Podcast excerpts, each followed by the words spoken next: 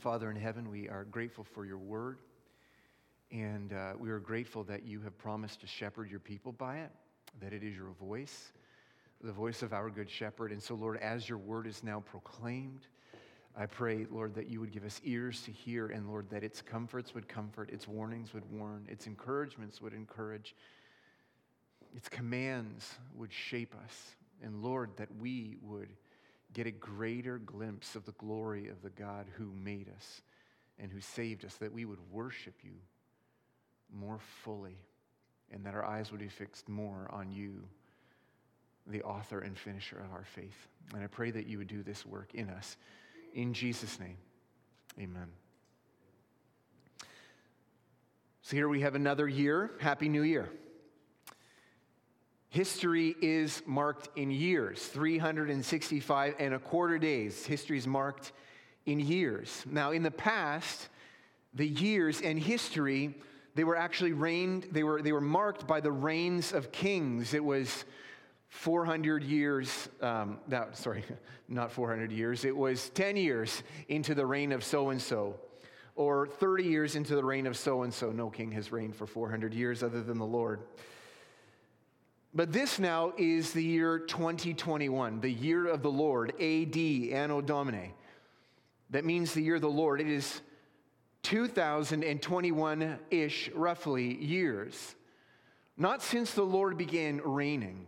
That is from eternity past. But it is 2021 ish years since the Lord has reigned with human flesh as a man who is God, as, a, as God who became a man. It is also around 2,000 years since the Lord reigned not as somebody who would die for his people, but as the king who has died for his people. 2021 AD, the year of the Lord. And so it is fitting that we take up our meditation on the work of the Lord, the sovereign work in which that he did in history, even before he, came, he became flesh. The work to establish a people, to make them a nation, then to give them a place to dwell, to enjoy his presence, then to make them a kingdom, and then to prepare them for his arrival in the flesh as their king. Friends, history is not cyclical, as some philosophers or, or religions claim. It doesn't just keep happening in repeat over and over and over again until we learn lessons, but we just keep going and going. It's not random either. It's actually pur- purposeful and it's headed in the direction which the Lord, the God of history, has already determined. And that's demonstrated as we see his hand in the Old Testament making and then keeping promises which could be seen, which could be experienced in human history, not in Middle Earth or in Narnia, but in human history. And so be, today we begin to look at the book of Chronicles, First Chronicles, which was written after the Israelites returned from captivity in Babylon. Now, the first nine chapters of this book are genealogies, and they're proving God's faithfulness over many generations, generation after generation after generation. And then the, the 10th chapter is the death of King Saul, Israel's first king. And this event is one which was preached off the pulpit just a few months ago as we finished off the book of First Samuel. And so I want to tell you begin, before we begin that the, the aim of this sermon is to fix our eyes on the Lord, the God of Israel, the God of Abraham and Isaac and Jacob, the God of David and Daniel and Ezra. To fix our eyes on the Lord, the God of Israel, as the Lord of history, so that we wouldn't despair when the world seems in chaos or it seems to be heading in the wrong direction. So that when we see powers or culture to be so powerful and so unstoppable, people trying to get on the right side of history but not knowing what it is because it's always changing. So when this happens, when we see this happening, we won't, we won't be tempted to abandon our faith or to modify it and to join in with these things which are actually just little blips in history, which will come to an end. But the reign of the Lord will continue. Rather, that we would trust in the God who reigns over history and he also carries his people through it. And he will bring them home to dwell with him in a perfect and righteous land to worship and enjoy him forever. I want you to enjoy his reign and to long for it to come in its fullness. And I want you to be certain that it will happen because he is faithful and true and he is infinitely powerful. So, our first point, as we're going to be looking through the first 10 chapters of the book of First Chronicles, is this point number one the Lord is Lord of history. The Lord is Lord of history. In the first nine chapters of the book of, First Chronicles, the Lord gives his people genealogies, and these genealogies span thousands of years. So he begins with Adam, the first man.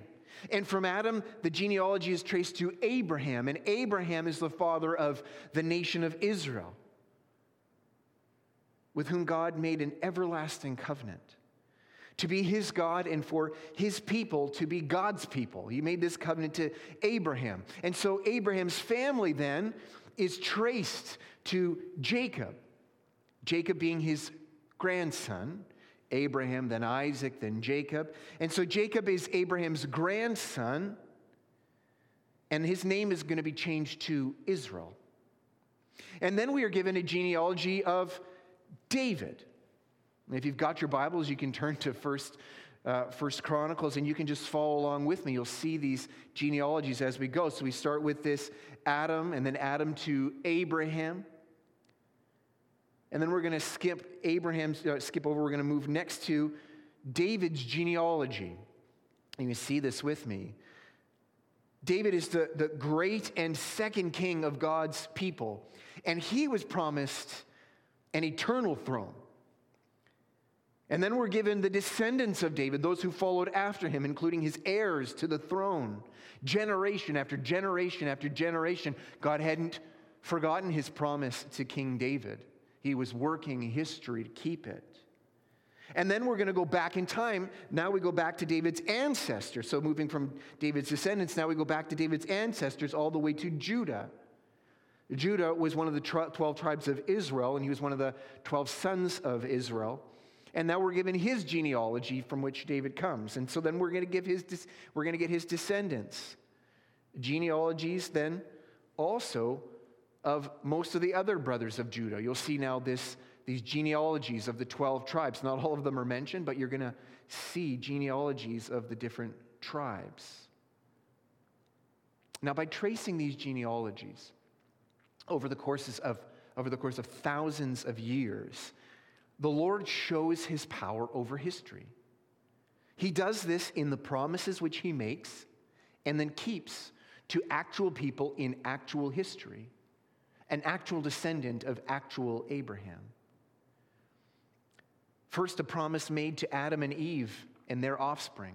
It's actually traced to their actual offspring.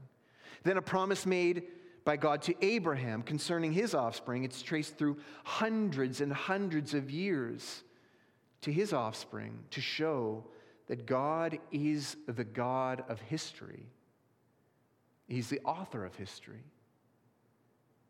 No one is in control of history except God. Jordan did a marvelous job to encourage and warn and soothe the souls of those who belong to the Lord last week. And he did so by showing from the book of Revelation that even though that there have been and will be powerful men who appear to be in absolute control of the world, in the moment, they are part of God's history, which He is governing, and they are under His authority, whether they like it or know it or not. World powers, kingdoms, empires, even the devil himself has and will seem to be like they are in charge. It may seem like the devil or one of these tyrants is ultimately the one who holds the world and the fate of the people of God in his hands. However, that's only how it appears.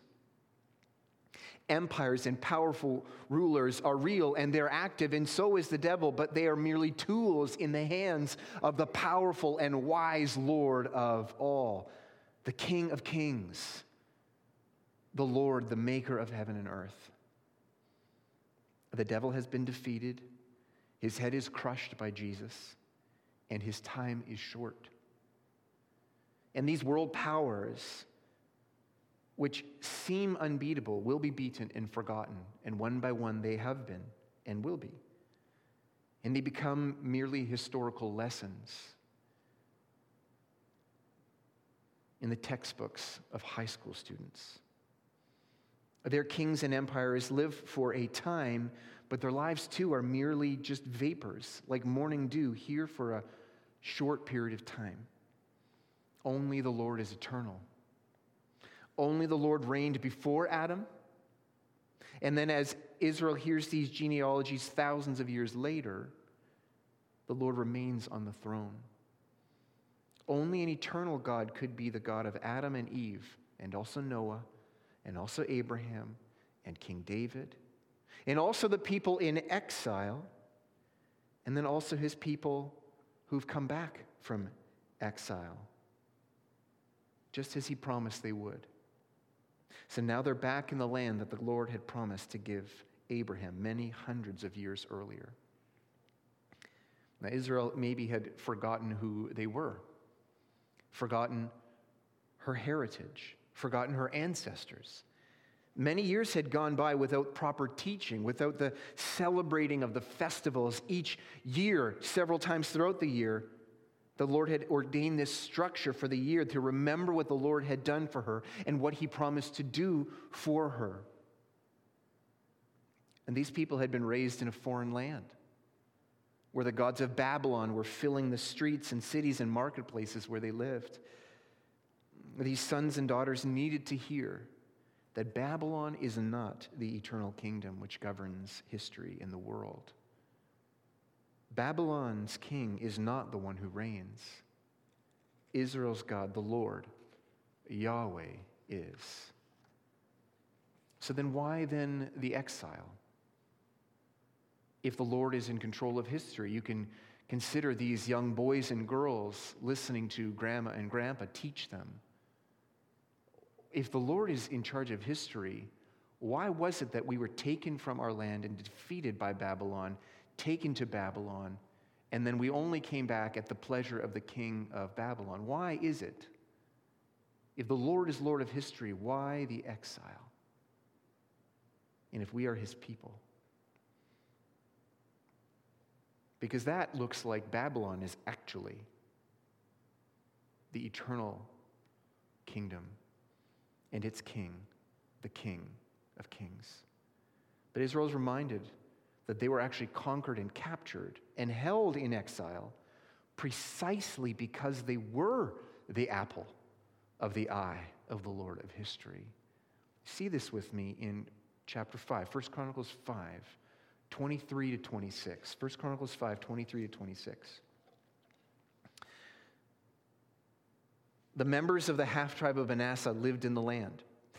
They were very numerous from Bashan to Baal Hermon, Senir, and Mount Hermon. These were the heads of their fathers' houses Epher, Ishi, Eliel, Ezriel, Jeremiah, Hodaviah, Jahdiel, mighty warriors, famous men, heads of their fathers' houses. But they broke faith with the, the God of their fathers and whored after the gods of the peoples of the lands, whom God had destroyed before them. So the God of Israel stirred up the spirit of Pul, king of Assyria, the spirit of Tiliath, Tiglath-Pileser, king of Assyria, and he took them into exile, namely the Reubenites, the Gadites, and the half tribe of Manasseh, and he brought them to Halah, Habor, Hara, and the river of Gozan to this day. And so it was the Lord who stirred up the king of Assyria to take Israel into exile. Now, that king may have thought it was his idea But it was the Lord who put it in his heart to accomplish the Lord's purposes for his beloved people, purposes that he had sworn beforehand to accomplish. We see this also in 1 Chronicles chapter 6. We find this in the genealogy of Levi, one of the tribes of Israel. Another genealogy leads to exile. Tracing of the Lord's work and people and promise. So you can see this in the first two verses. We have the sons of Levi, Gershon, Kohath, Merari. And then we go all the way now to verse 15. Skip those, uh, that genealogy down. And Jehozadak went into exile when the Lord sent Judah and Jerusalem into exile by the hand of Nebuchadnezzar. First, the northern kingdom sent into exile at the Lord's hand. And then the southern kingdom sent into exile at the Lord's hand. Who was it that sent Judah and Jerusalem into exile? The Lord her God did. By Nebuchadnezzar's hand, no doubt, using him as a tool, but the Lord sent her there. Now, why did the Lord send her there? Why bring this disaster? Why raise up a mighty king Nebuchadnezzar, giving him what looked like to be sovereign and universal power, and then give your beloved people over to him? It was not because the Lord rejected his covenant with Israel, but it was because he was keeping his covenant with Israel. He refused to allow her to remain in her sin. He wouldn't do it. He was jealous. He couldn't have her worshiping other gods sacrificing her children to false gods. It was because he loved her and was keeping his covenant with her that he sent her into exile.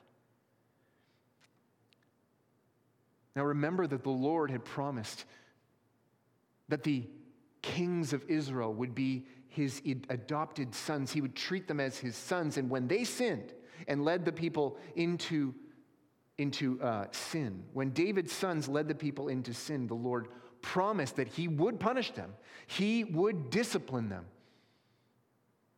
but that he would discipline them as sons rather than enemies. He would discipline them to bring them back. And this is him keeping that promise. See this also with me in 1 Chronicles 9 1. Chapter 9, 1. So all Israel was recorded in genealogies, and these are written in the book of the kings of Israel.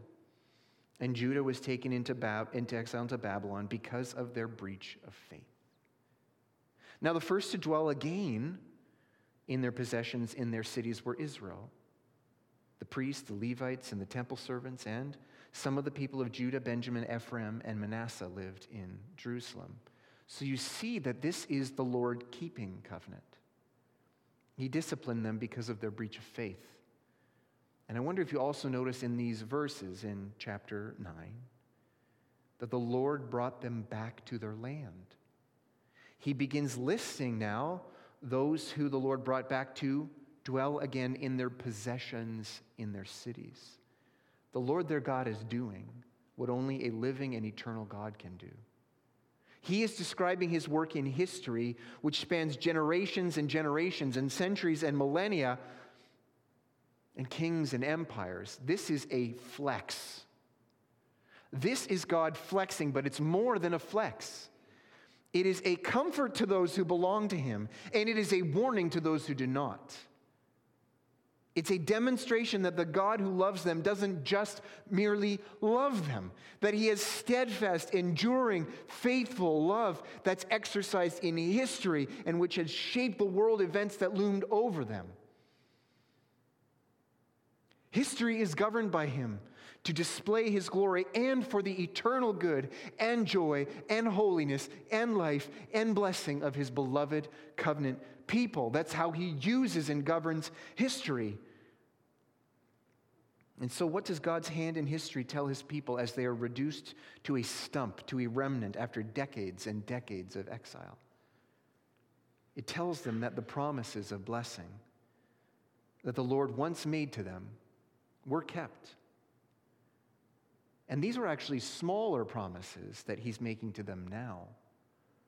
So they can trust these promises that he is now making to them.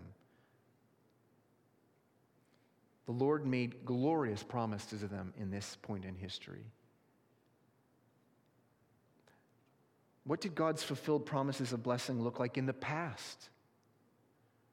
Who had God made them to be in the past? What had God done for them in the past? What promises did He make and keep in the past?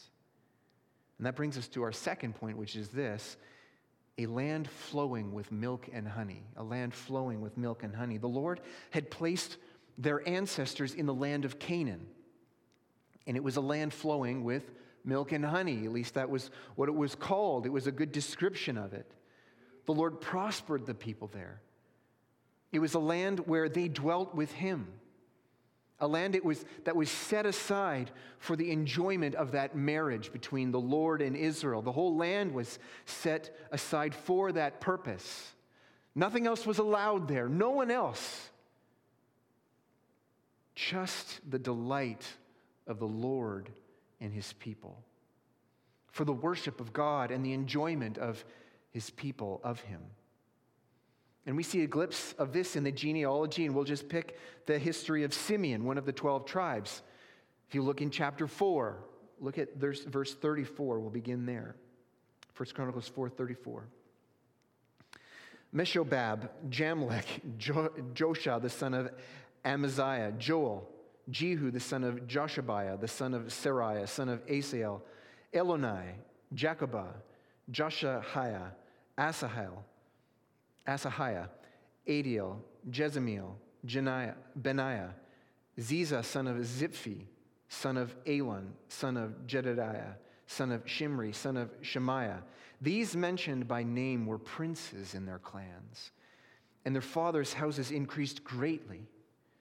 They journeyed to the entrance of Gedor, to the east side of the, of the valley, to seek pasture for their flocks where they found rich, good pasture in the land, and the land was very broad and quiet and peaceful. For the former inhabitants there belonged to Ham. These, registered by name, came in the days of Hezekiah, king of Judah, and destroyed their tents and the Meunites who were found there. And they marked for them for destruction to this day and settled in their place because there was pasture there for their flocks. And some of them, 500 men of the Simeonites, went to Mount Seir, having as their leaders Pelatiah, Neariah, Rephaiah, and Uzziel, the sons of Ishi. And they defeated the remnant of the Amalekites who had escaped, and they lived there to this day. Israel received the land of Canaan from the Lord as an inheritance. And the Lord was very clear that they were receiving a mature land, one which was already fit for flourishing wells and pastures, vineyards and fields. He planted the people of Israel in an already flourishing, fruitful land which was able to bless them and care for them.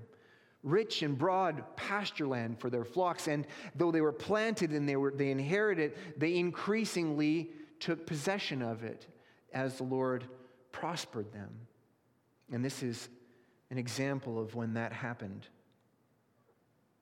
And he gave them meaningful work to do in that land, to use the land and the resources to glorify God and to bless his people. It was a land of rest, but a land where work was itself seen as a blessing. And you can see that in these 10 chapters all throughout. You can see the different traditional family crafts and occupation. You can see that, uh, you see this in, in uh, chapter 4, verse 14. Meonothai fathered Ophrah, and Seraiah fathered Joab, the father of Ge Harashim, so called because they were craftsmen. Verse 21 The sons of Shelah, the sons of Judah, Ur, the father of Lecah, Leda, the father of Mareshah, in the clans of the house of linen workers at Beth Ashabiah, and Joachim, the men of Cozeba, and Joash, the, uh, and Saraph, who ruled in Moab and returned to Lehem. Now the records were ancient. These were the potters, who were the inhabitants of Netaim and Gederah. They lived there in the king's service. It was a great land which they once lived in and which they now returned to. And the land was now in decay, and the cities were in shambles. But that's not how it once had been.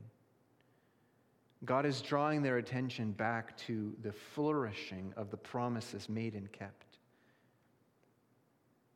Brothers and sisters, this is also the Lord's promise to you. That being united to Israel's Messiah, Jesus, by faith, you will dwell with him on the earth in a land which is perfectly suited for life and flourishing. When his promises are finally fulfilled in completion, no worries will there ever be about sickness and death. Enjoying the bounty and generosity and care and provision of the Lord for your needs. He's not just a God of spiritual things. He will restore the land which you now walk on to be a place of pure blessing when Christ returns to bring his kingdom in fullness. What he had done with Israel in the past was amazing and it was glorious, but it was only a taste of what he will do in the future.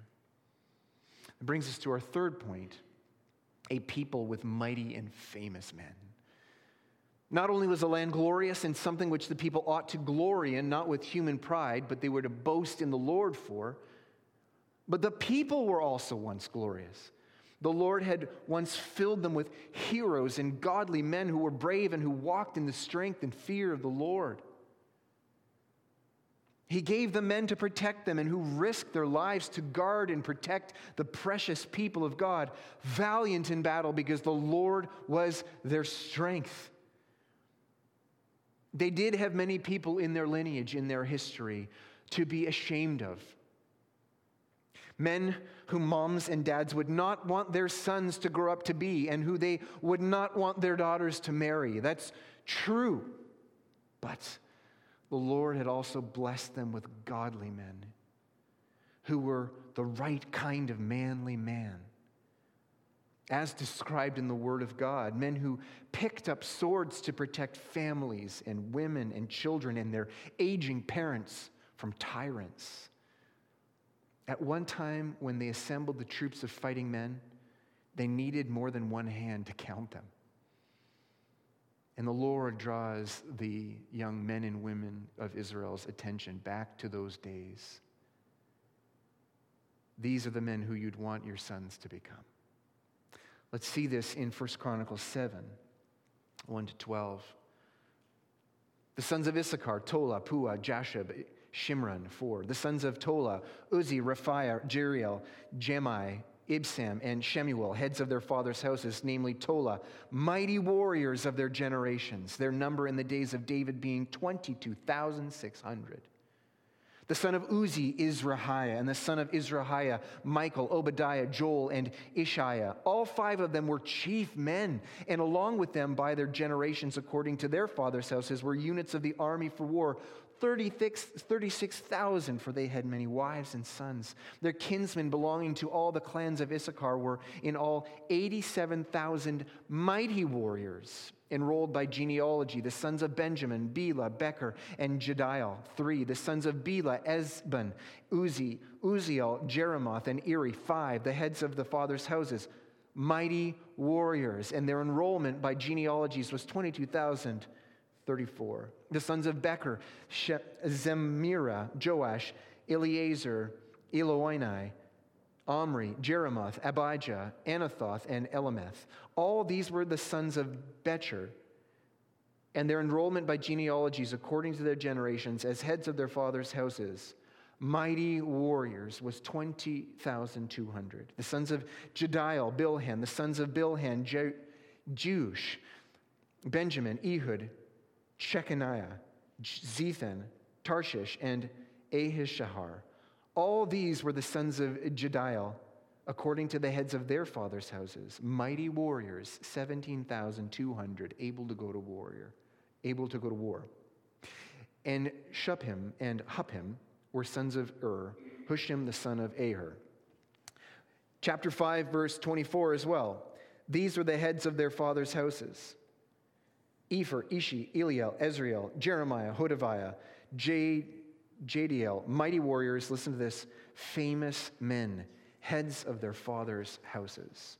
A part of the blessing of the Lord was military strength, with the men who considered their lives not as valuable as the blessing and safety and honor of the people of God. That was something that Israel should have rejoiced for.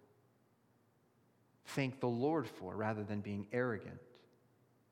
We'll see why here in 1 Chronicles 5 18 to 22. The Reubenites, the Gadites, the half tribe of Manasseh had valiant men, there it is again, who carried shield and sword and drew the bow, expert in war, 44,760, able to go to war. They waged war against the Hagrites, Jetur, Naphish, and Nodab. And when they prevailed over them, the Hagrites and all who were with them were given into their hands, for they cried out to God in the battle.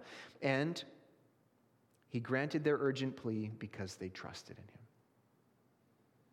They carried off their livestock 50,000 of their camels, 250,000 sheep, 2,000 donkeys, 100,000 men alive, for many fell because the war was of God. And they lived in their place until the exile. So they prevailed in the war because of God. God was their strength, and He had given them strong men to protect them. And then He had given them their strength. And the Lord still, even though they had strong men, valiant men, it was still the one, he was still the one who won their battles. God himself was protecting his people. And the reason why they lasted so long in their land was because of his hand. Israel was tempted to trust in other kings and empires when, his enemy, when their enemies approached. But they should have thrown themselves into the mercy and mighty power of their loving covenant God whose mighty arm crushed their oppressors and cared for his people. And that was pleasing to the Lord. It was a good gift, guarding his people from their enemies so they can dwell in peace.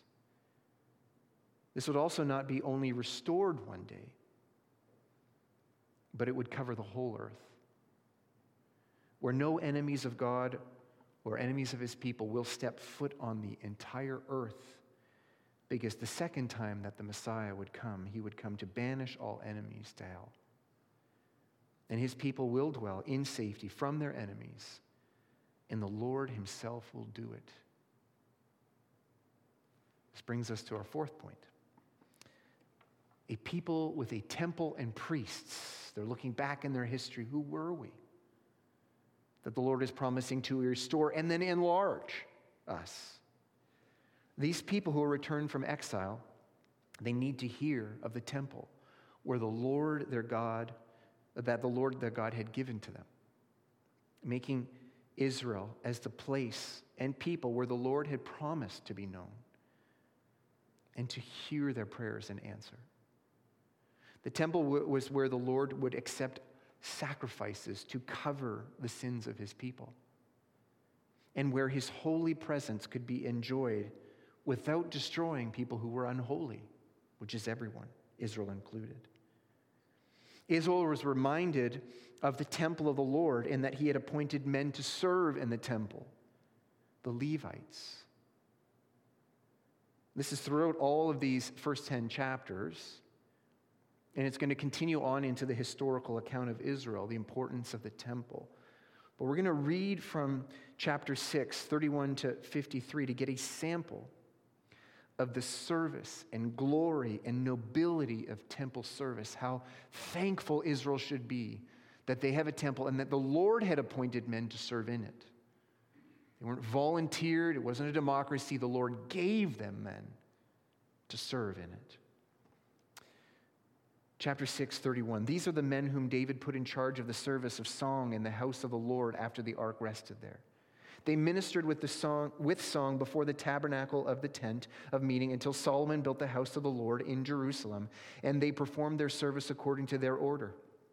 These are the men who served and their sons.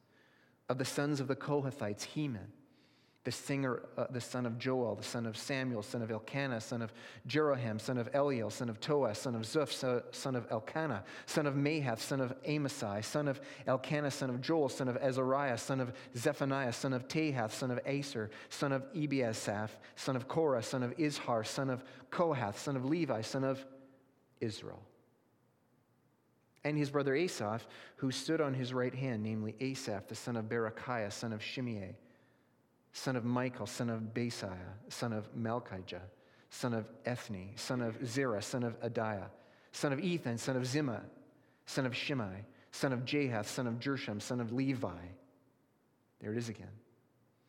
On the left hand were their brothers, son of Merari, Ethan, the son of Kishi, son of Abdi, son of Malluch, son of Hashabiah, son of Amaziah, son of Hilkiah, son of Asmi, Amzi, son of Bani, son of Shemer, son of Mahli, son of Mushi, son of Merari, son of Levi. All their brothers, the Levites, were appointed for all the service of the tabernacle and the house of the house of God. But Aaron and his sons made offerings on the altar of burnt offering and on the altar of incense for all the work of the most holy place to make atonement for Israel, according to all that Moses, the servant of God, had commanded. These are the sons of Aaron Eleazar, his son, Phinehas, his son, Abishua, his son, Bukki, his son, Uzzi, his son, Jerahiah, his son, Meraioth, his son, Amariah, his son, Ahitub, his son, Zadok, his son, Ahimaaz, his son. The people of Israel were not to forget that they were the people of the temple, whom God gave the temple to, and they were honored to serve in the presence of God. They were the people of the presence of the Lord, those whom the Lord chose to dwell with and who could enjoy his holy presence and his covenant love and the forgiveness of sins. The people whom God had provided sacrifices for to cover their sins. Do not forget, O people of the Messiah, the sweet and awesome privilege which is yours to know and enjoy the presence of the Holy God and to enjoy his affection because your sins are paid for. Your sin is covered, it is atoned for by someone other than you. Brings us to our fifth point a people with a king from the Lord. A theme that we've continued to lean into in this last year has been the blessing of being a kingdom with a king. That the Lord has shaped his people not merely to be a family or a country or a nation, but a kingdom a people who belong to a king who, have pow- who has power and authority and responsibility to care for them, and then who to in- insist on their holiness and righteousness and peace and blessing, to use his sword and power to produce righteousness and peace and blessing for the people of God. The people are reminded in chapter 1 that there was a time when kings reigned, but they themselves did not have a king to reign over them. Chapter 143, see this. These are the kings who reigned in the land of Edom before any king reigned over the people of Israel. Bela, son of Beor, the name of his city being Dinhabah. The days when Israel had no king were not good days for them. We saw this when we went through Judges. Then he gave them a king. But it was a king after their own hearts, and though it was better than no king to have Saul, and though the, work, the Lord did work victories and rescue and redemption from enemies by Saul's throne, he also led them into sin, and he was rejected by the Lord. And chapter 10 places us right where our study in 1 Samuel ended the death of Saul, which is marked by the end of his throne because he was rejected by God as king over his people. Saul is struck down in battle against the Philistines and he takes his own life on Mount Gilboa. But notice, though, that it's neither Saul nor the Philistines who ultimately determined the length of King Saul's life. Chapter 10, read verse 13 and 14 with me. So Saul died for his breach of faith. He broke faith with the Lord in, a, in that he did not keep the command of the Lord and also consulted a medium seeking guidance. He did not seek guidance from the Lord. Therefore, the Lord put him to death and turned the kingdom over to David, the son of Jesse. So it was the Lord determined, who determined the beginning and the end of the glory of King Saul. The people were to rejoice that the Lord had determined to give them a king and to care for them through a king. And they were also to rejoice that the Lord had taken away the throne from Saul. these young Israelite boys and girls hearing of this are to hear this and be happy that the Lord took the throne away from Saul and gave it to David. Take a, a throne away from Saul, whose throne was essentially Israel's design, and set up for David a throne that was by God's design, a covenant throne that rested on the power and love and faithfulness and righteousness of God Himself. Now, in 1 Samuel, I wonder if you remember that we watched as God called David and anointed him to be king over the covenant people, to be their royal kinsman redeemer, and to reign in righteousness and blessing and glory. And now, in First Chronicles, we're going to see David take the throne and then pass his throne on from heir to heir to heir. And we're going to see God's faithfulness through hundreds and hundreds and hundreds of years to the kings of David's throne and to the people that they reigned over. We're going to see the glory of life under a righteous and godly king. And as you see them in that historical account in Chronicles, you are going to rejoice when a bright light comes and you are going to rejoice and you think, oh, to be, to be a person under that king's rule and you're also going to see the desperate situation which belongs to those under an unrighteous king. Through chronicling these kings and their reigns, the Lord works a longing in his people for a perfectly righteous king who would put away unrighteousness from the land and who would lead them in righteousness. And God would give them that king when Christ came and he would do so at the cost of his own life by taking the curse of damnation for the unrighteousness of his people. Brings us to our last point in the first 10 chapters, and that is by grace through faith. Though the Lord had given Israel his law and he had promised to chastise, to discipline them when they rebelled against his law, he also gave them sacrifices to cover their sins. And their obedience to his law was never the thing which kept God faithful to them. No one was ever saved before Christ or after him by obeying God's commandments. It was always only by faith. And the chronicler is very keen to mention Abraham in chapter 1, reminding the people returned from exile that Abraham is their father and that they received those blessings through promise not by their own works. Abraham is known as the father of those whose faith is in the Lord. The importance of faith and, and trusting and resting in the Lord is shown throughout these first 10 chapters of Chronicles. It is gloriously shown in chapter 5. We read this already when the Reubenites, the Gadites, and Manasseh fought against the Hagrites, Jetur, Naphish, and Nodab. 5 verse 20. And when they prevailed over them, the Hagrites and all who were with them were given into their hands. Why? For they cried out to God in the battle, and he granted their urgent plea because they trusted in him. They prevailed because God heard their urgent and desperate plea, not because they had done well enough at his commandments, not because they were good enough at praying not because they were righteous enough. He heard their urgent plea, it says, because they trusted in him. Now, the Lord is the Lord of history. He reigns over all things for his glory and for the good of those who trust in him, who belong to him, who hear his promises and trust them. That was true before the exile, and it was true during the exile, and that's true after the exile. And it's true now. History is not random.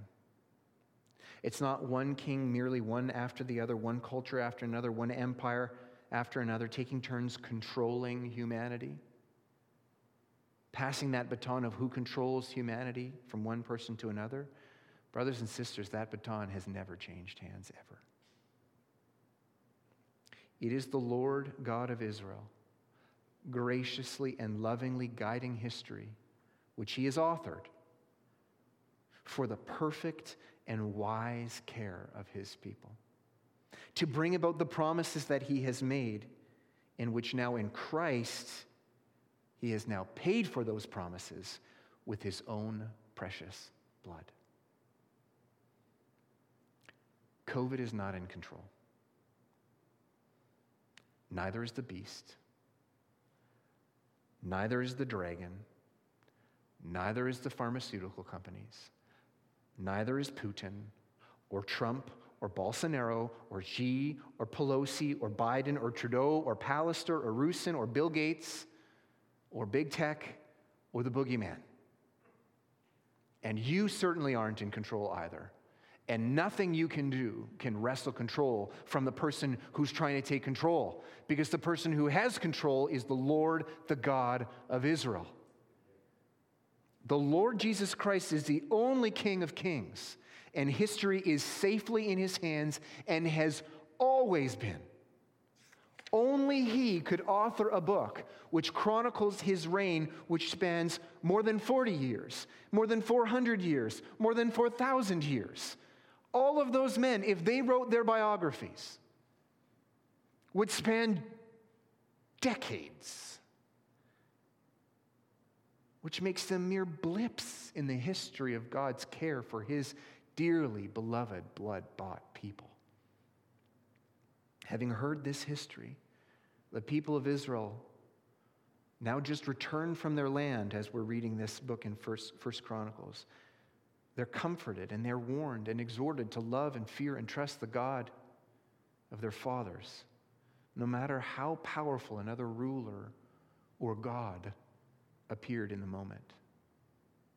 The Lord is the one who graciously saves those who trust in his Messiah looking only at your moment in history is very unwise to do because you will get the impression that the wise thing to do is to trust in the powers and ideas and morals of this age and then hitch your wagon to them. By the end of First Chronicles or Second Chronicles, even, the people of God will be led to long for the ideal, perfect king to reign over them. David's greater son, a great and perfect Messiah to reign over them, to long to belong to such a king, and that king would come. God himself would be that king taking on flesh, taking on Davidic flesh, joining the line of David to fulfill what they were unable to do. Born to Mary, the bride of Joseph, David's heir. Now, his reign would be longer, more righteous, greater, more gracious, more glorious than David's reign, Nebuchadnezzar's reign for sure. He would not only save his people from their enemies, but he would save his people from their sins. He would be their temple and their priest and their sacrifice he would be the place where they could meet with God with their sins forgiven. So, brothers and sisters, the greater son of David, the perfect king, has come. And he has died for his people, all who trust in his life and death and resurrection from the dead, and in his coming kingdom of perfect righteousness. You belong to him if your faith is in Jesus, the Messiah. And so the changes we currently see and the upheavals that we see, they pale in comparison to the changes, the events that happened in the years of history, which we just now flew by. He is Lord of history. And so those who reject his reign cannot possibly be fearful enough. There's not a sufficient amount of fear that would be sufficient for being an enemy of the Lord Jesus Christ. There is nothing worse than to be an enemy of someone who is eternal and faithful and who governs all things. So do not be a fool and refuse to repent and trust in him. because those who trust in him can rejoice that he reigns because he loves you. He's died for your sins and he governs history, even last year. And this next one, for his glory and in his love. He governs these things for your eternal good if you are in him by faith. He governs history to care for his bride, to gather her, to keep her, to shape her, and to bring her safely home to the delight of his perfect kingdom. So, Maranatha, come, Lord Jesus. Let's pray. Father in heaven, as we read or even just skim through here and just dwell on a number of portions, just getting a glimpse of your reign over thousands of years, we rejoice that our God is the God of history, not the God of ideas merely, not the God of philosophy, but the God of history, who reigns over all things so you can keep promises, who saves his people by grace through faith. And Lord, we are grateful that you appointed for David an eternal throne, and we're also grateful that you put Jesus in the line of David to be the heir to that throne, the inheritor of the world. And we're grateful that we now have a brother who reigns over all things. We now have a sovereign over the whole universe who is also a human and who has suffered and who is sympathetic and who knows us, who is truly our kinsman redeemer. He's one of us. And who now treats us, his church, as his own body, considering our pain his own, our eternal glory as his own. And we're grateful that he doesn't just promise to hold us fast, but that being sovereign over all things, he will certainly hold us fast. In Jesus' name.